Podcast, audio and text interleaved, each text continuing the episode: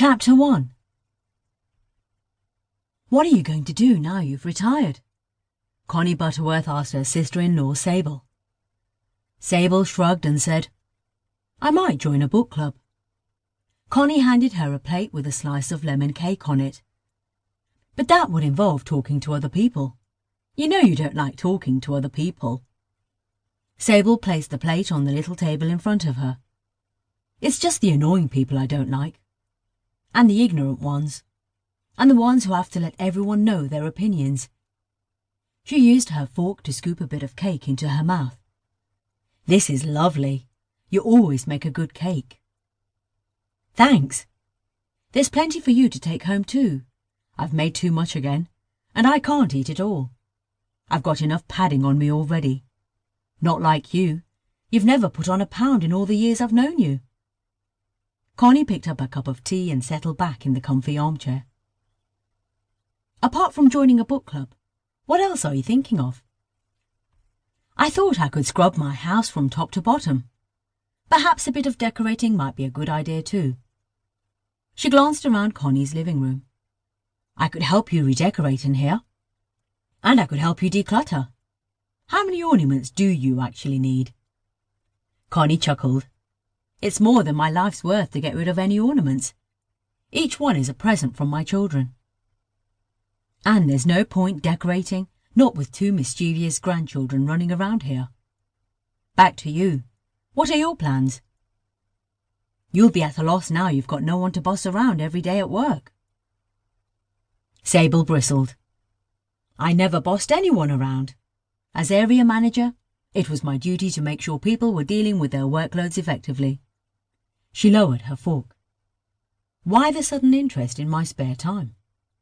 I retired last month, and this is the first time you've shown any interest in my spare time. Connie looked down at her jeans and picked a bit of fluff off them. I was merely passing the time, that's all. Sable pointed her fork at Connie. Nonsense. You're up to something. I've known you for over forty years, Connie Butterworth. I know when you're up to something.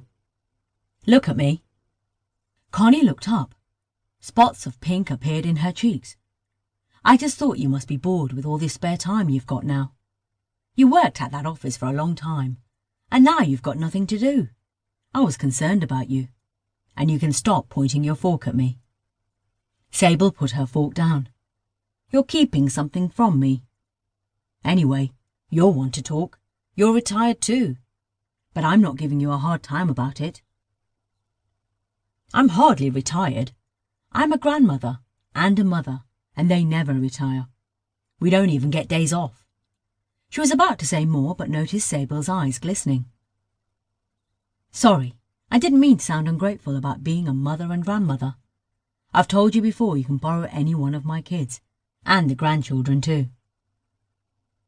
Sable gave her a small smile. I might take you up on that offer one day. She cleared her throat. Tell me what's on your mind, and why you're so interested in my spare time. I don't know if I've ever told you this, but I've always wanted to be a private investigator. Sable burst out laughing. She immediately stopped when she saw Connie's expression. Oh, you're serious. Sorry, I thought you were having one of your jokes again. I'm not joking. Mike Clive used to laugh at how many murder mystery shows I watched. He said I was an addict, but I loved how the mysteries were set out and how one clue led to another, and how the murderer might give themselves away. I often worked out who the culprit was before the detective did. Sable looked at the cluttered shelves behind Connie. She noted the box sets. Poirot. Murder, she wrote. Midsomer Murders. Morse. You've got quite a collection. What's this got to do with my retirement plans? Connie gave her a broad smile. I want to set up a private investigation company, and I want you to be my partner. Sable stared at her for a moment and then said, I'm going to need more cake. She pulled the plate onto her lap and scooped a large piece into her mouth. Connie went on. I'm serious about this. I think we'd make a good team. I'm a bit behind with technology,